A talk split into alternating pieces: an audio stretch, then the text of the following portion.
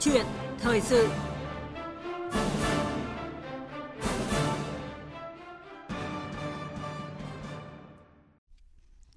Thưa quý vị và các bạn, 14 cơ quan trung ương đã tổ chức thi tuyển lãnh đạo cấp vụ với 30 vị trí, 22 địa phương thi tuyển lãnh đạo quản lý cấp sở cấp phòng với 109 vị trí. Đó là con số được đưa ra tại hội nghị trực tuyến của Bộ Nội vụ diễn ra vào ngày 30 tháng 12 năm 2020 vừa qua, khi đánh giá về kết quả 3 năm triển khai đề án thí điểm đổi mới cách tuyển chọn lãnh đạo, quản lý cấp vụ, cấp sở, cấp phòng.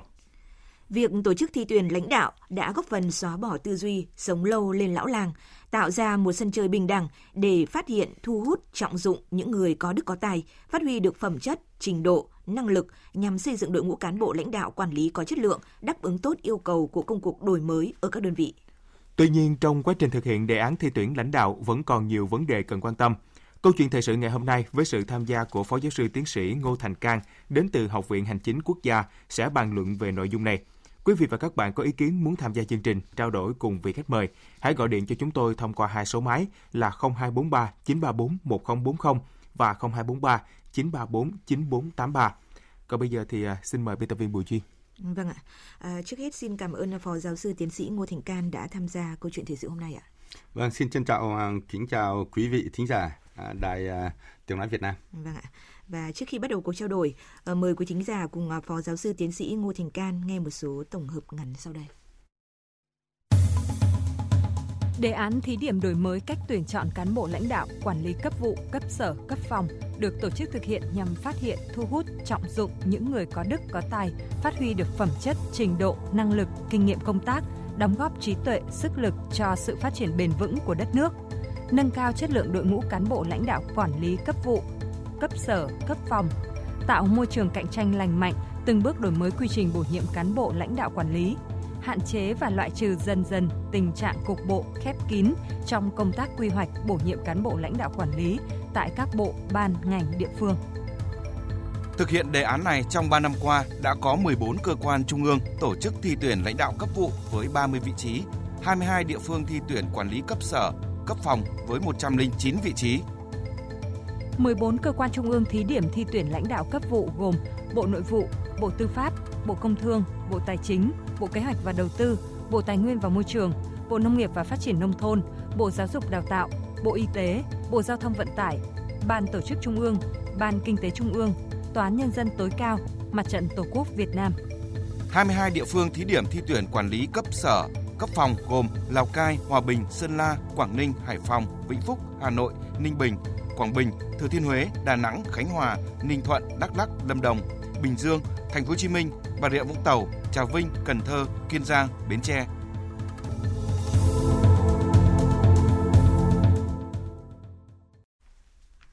Vừa rồi là một uh, tổng hợp ngắn mà chúng tôi ờ, mới thực hiện. Uh, thưa Phó Giáo sư Tiến sĩ Ngô Thành Can và cái qua tổng hợp vừa rồi có thể thấy là uh, việc thực hiện đề án thí điểm đổi mới cách tuyển chọn cán bộ lãnh đạo, quản lý cấp vụ, cấp sở, cấp phòng uh, trong cái 3 năm vừa qua thì cũng đã đạt được những cái kết quả đáng ghi nhận. Uh, theo ông thì việc thực hiện đề án này đã có những cái tác động như thế nào đến chất lượng đội ngũ cán bộ lãnh đạo quản lý trong thời gian vừa qua thưa ông ạ? À, trước hết chúng ta phải khẳng định là cái uh thực hiện cái thi thi điểm này nó đã đạt những kết quả khá là là là là ấn tượng và cũng gây ra những cái uh, hiệu ứng tốt. Nhưng ở đây ta thấy rằng này trước đây ấy, thì đã có một số cơ quan thực hiện cái thi tuyển này rồi. Đấy, có nơi thì thực hiện kết quả cũng tốt có những nơi thì uh, cũng còn còn gặp chuyện nọ chuyện kia còn có vấn đề. Do đó mà chúng ta thấy là à, ban tổ chức trung ương thì cũng đoạn ra cái công văn 2499 đấy, năm 17 và bộ nội vụ thì cũng có đã có công văn um, 2424 đấy, đấy năm 17 đấy để chúng ta hướng dẫn triển khai cái thực hiện cái uh, đề án này. À, như vừa rồi chúng ta cũng nghe thống kê thì có 10, 14 cơ quan uh, trung ương để chúng ta thực hiện. À, và chúng ta cũng đã uh, thực hiện trên 2, 22 tỉnh. Đấy. Và với các vị trí mà chúng ta đã đăng ký thí điểm đấy thì uh, đã có ờ, trên các cơ quan trung ương đã có trên 40 người đã uh, trúng tuyển và ở các uh, khu vực ở các địa phương ấy, thì đã có trên 360 người trúng tuyển. Đấy, đấy là các vị trí trung ương ví dụ như vị trí cấp vụ và đấy, à, cấp phòng này, hay vị trí ở các uh, um, tỉnh ấy, thì uh, cũng các vị trí ở cấp sở và ở cấp phòng. Đấy. Ở đây thì chúng ta chúng ta rõ ràng chúng ta thấy nổi bật lên mấy cái thứ vấn đề mà chúng ta lưu tâm này. Đấy.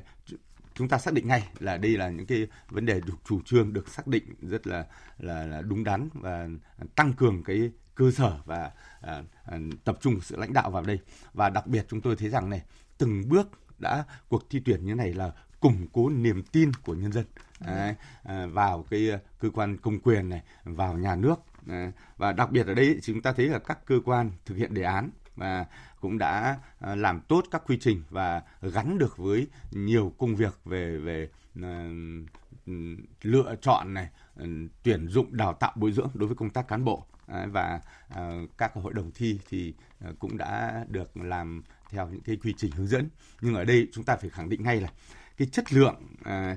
của cái à, đội ngũ cái nhóm cán bộ công chức này được nâng lên. Đấy, bởi vì ở đây qua cuộc thi người ta thấy rằng này à, họ đã nắm tình hình à,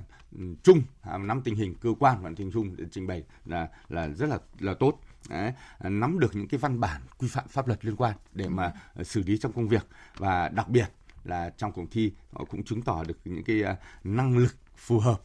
những kỹ năng phù hợp cho cái lãnh đạo quản lý để xử lý tình huống và ra quyết định thì những cái phần này thì chúng ta cũng thấy là cái chất lượng cũng từng bước được nâng lên thông qua những cuộc thi như vậy. À, vâng ạ, à, như ông vừa nói mà khi chất lượng đội ngũ cán bộ lãnh đạo quản lý được nâng lên thì um, theo ông nó sẽ tác động như thế nào đến cái hiệu quả hoạt động quản lý của các cơ quan đơn vị đó ạ thưa ông ạ? À vâng, à, với câu hỏi này rất là hay chị ạ. À, bởi vì thực ra này chúng ta khi chúng ta nhắc đến một cái Ờ, đơn vị một cái cơ quan nào khi mà ờ, thực thi trong nhiệm vụ ờ, thực hiện những công việc mà tổ chức hoạt động cơ quan ấy, thì ta thấy vai trò của lãnh đạo rất là là là là quan trọng nó không quan trọng chỉ vào ở định hướng ở xác định mục tiêu à, không chỉ quan trọng ở dẫn dắt đội ngũ và xây dựng đội ngũ quản lý nguồn nhân lực này đấy, và nó còn à, liên quan đến những vấn đề nó liên quan đến cái năng lực thực thi và kết quả thực hiện hiệu quả thực hiện công việc đấy. do đó chúng ta thấy ở đây à, chúng ta đã thấy rằng nếu mà uh, cái đội ngũ uh,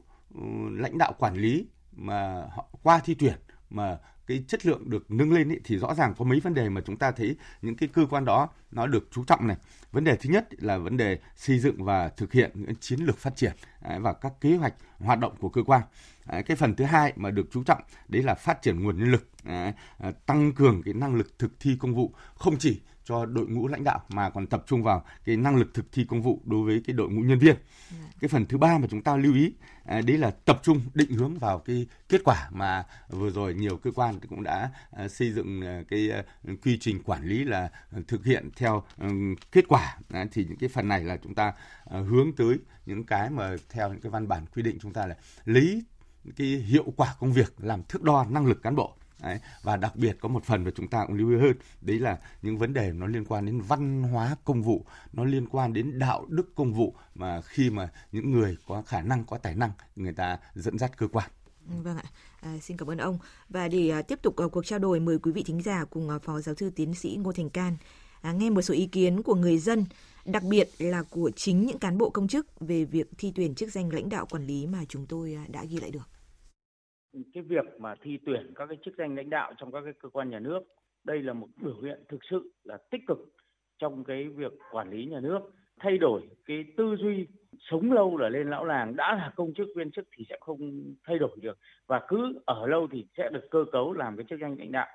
Cái việc mà thi tuyển chức danh lãnh đạo ở các cơ quan như này tạo ra một cái sự bình đẳng và thu hút được các cái nhân tài để cống hiến cho bộ máy nhà nước và cũng như là gì cống hiến cho cái sự nghiệp phát triển chung. Đây là một trong những động thái giúp cho công tác cán bộ của chúng ta sẽ được thay đổi về mặt à, kiến thức cũng như về năng lực. Tuy nhiên, tôi cũng có băn khoăn đó chính là việc thi tuyển đấy có thực sự là công khai minh bạch hay không, quy trình để đảm bảo cái việc công khai minh bạch và cơ chế để giám sát nó cụ thể như thế nào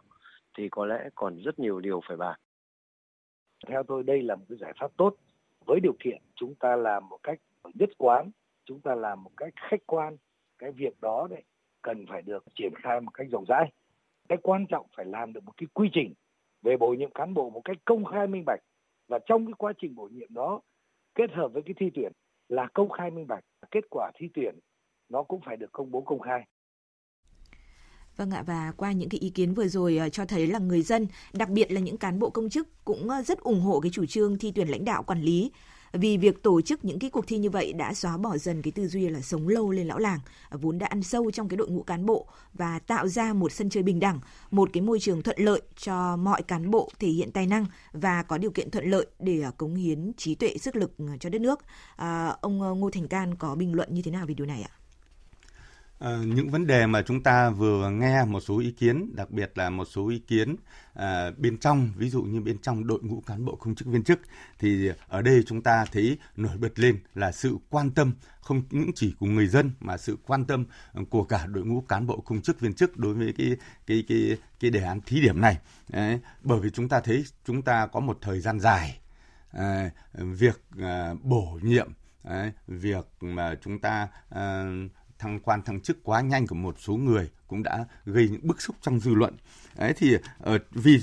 vì có những vấn đề này vấn đề khác ấy, thì chúng ta thấy là rõ ràng có nhiều ý kiến người ta thấy là cái đội ngũ mà cứ sống lâu lên lão làng ấy, rồi là anh làm đi rồi đến lượt tôi ấy, lượt tôi tôi làm đi rồi đến lượt sau nữa ấy, thì người ta thấy là rất an tâm về cái việc ấy mà nó cũng không quan tâm lắm đến vấn đề về về năng lực ấy, hoặc là còn có những cái luồng ý kiến người ta vẫn nói lên là vẫn còn những cái cái cảnh là một người làm quan cả họ được nhờ. Đấy, thì báo chí và các phương tiện thông tin đại chúng những năm vừa rồi cũng đã nêu lên nhiều ví dụ là cả một họ làm quan. Đấy, thì có một những cái đơn vị không chỉ là xã không chỉ là huyện không chỉ là những cơ quan cấp cao hơn Đấy, mà người nhà làm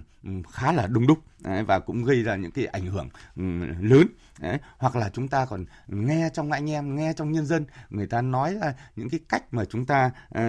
chọn cái người làm quan ấy là người ta hay nói là bốn cái chữ ệ đấy. Đấy à. là thứ nhất hậu duệ này thứ nhì quan hệ này thứ ba tiền tệ còn thứ tư mới đến trí tuệ cơ. Đấy, những ông trí tuệ thì thì đừng có hy vọng mà chen vào những chỗ này đấy thì ở đây thì rõ ràng chúng ta thấy có những cái ý kiến người ta có thể nhìn nhận vào những cái khía cạnh nhỏ để người ta nói lên. Đấy, những cái còn cản trở. Đấy, do đó mà uh, không ít những ý kiến ta ủng hộ một cách rất là, là hào hứng nhiệt tình đối với cái đề án thi điểm này. Bởi vì đề án thi điểm cho chúng ta thấy này những người tham gia ấy, những ứng cử viên ấy là họ chứng minh được cái, ờ, cái tài năng của họ họ chứng minh được cái năng lực ừ, à, về lãnh đạo quản lý đối với cơ quan. Đấy họ bảo vệ được ý tiền của họ và những cái cái cái đề án những cái kế hoạch để thực hiện. Và đặc biệt ở trong cái phần này là chúng ta cũng uh, lưu ý đến cách ứng xử. Đấy, cách mà họ đưa ra để cách xử lý các tình huống thì đây là một trong những cái yêu cầu để chúng ta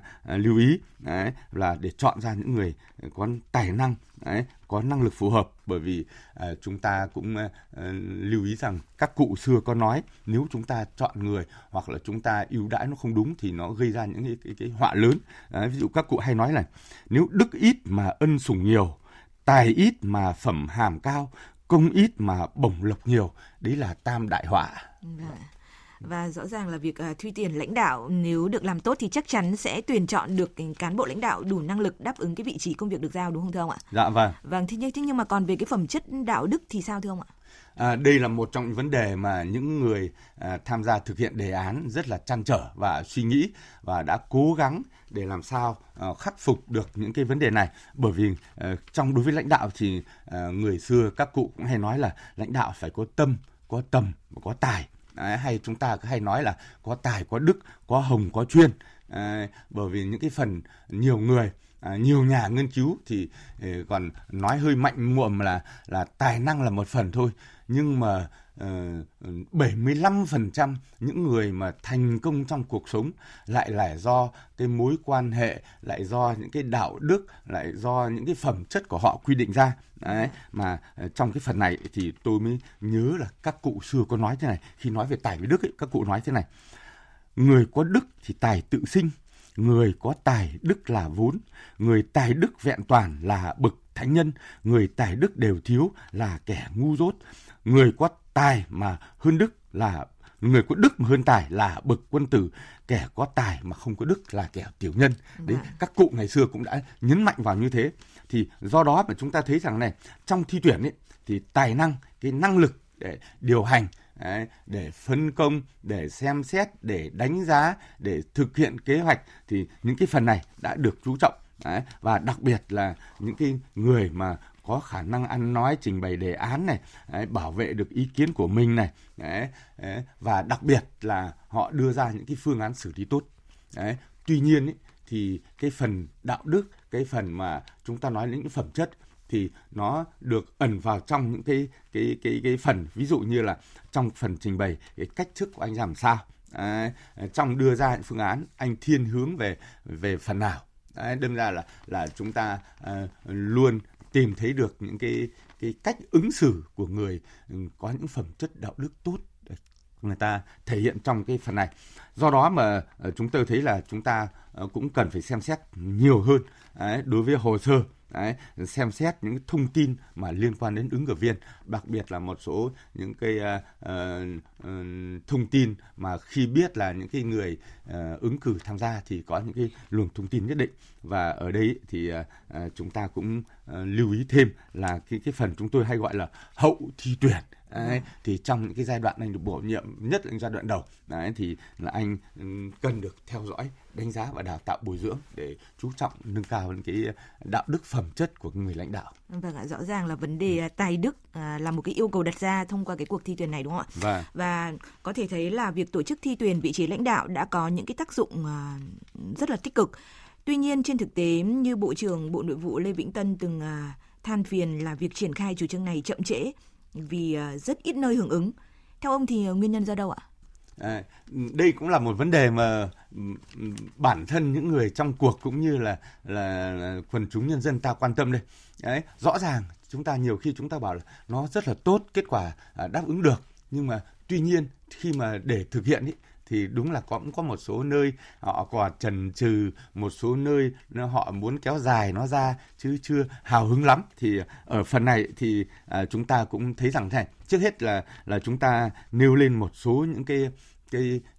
ý kiến hoặc một số những cái còn vướng mắc hay hạn chế ở trong những vấn đề này. Đấy, bởi vì những đơn vị thực hiện ấy đấy, trước khi ta nói chung cái phần thực hiện cái đã. À, những đơn vị thực hiện họ cho thấy rằng này à, một số chức danh thì khó thực hiện hoặc là họ không thực hiện bởi vì là những sự chức danh cán bộ mà theo luật cán bộ công chức ấy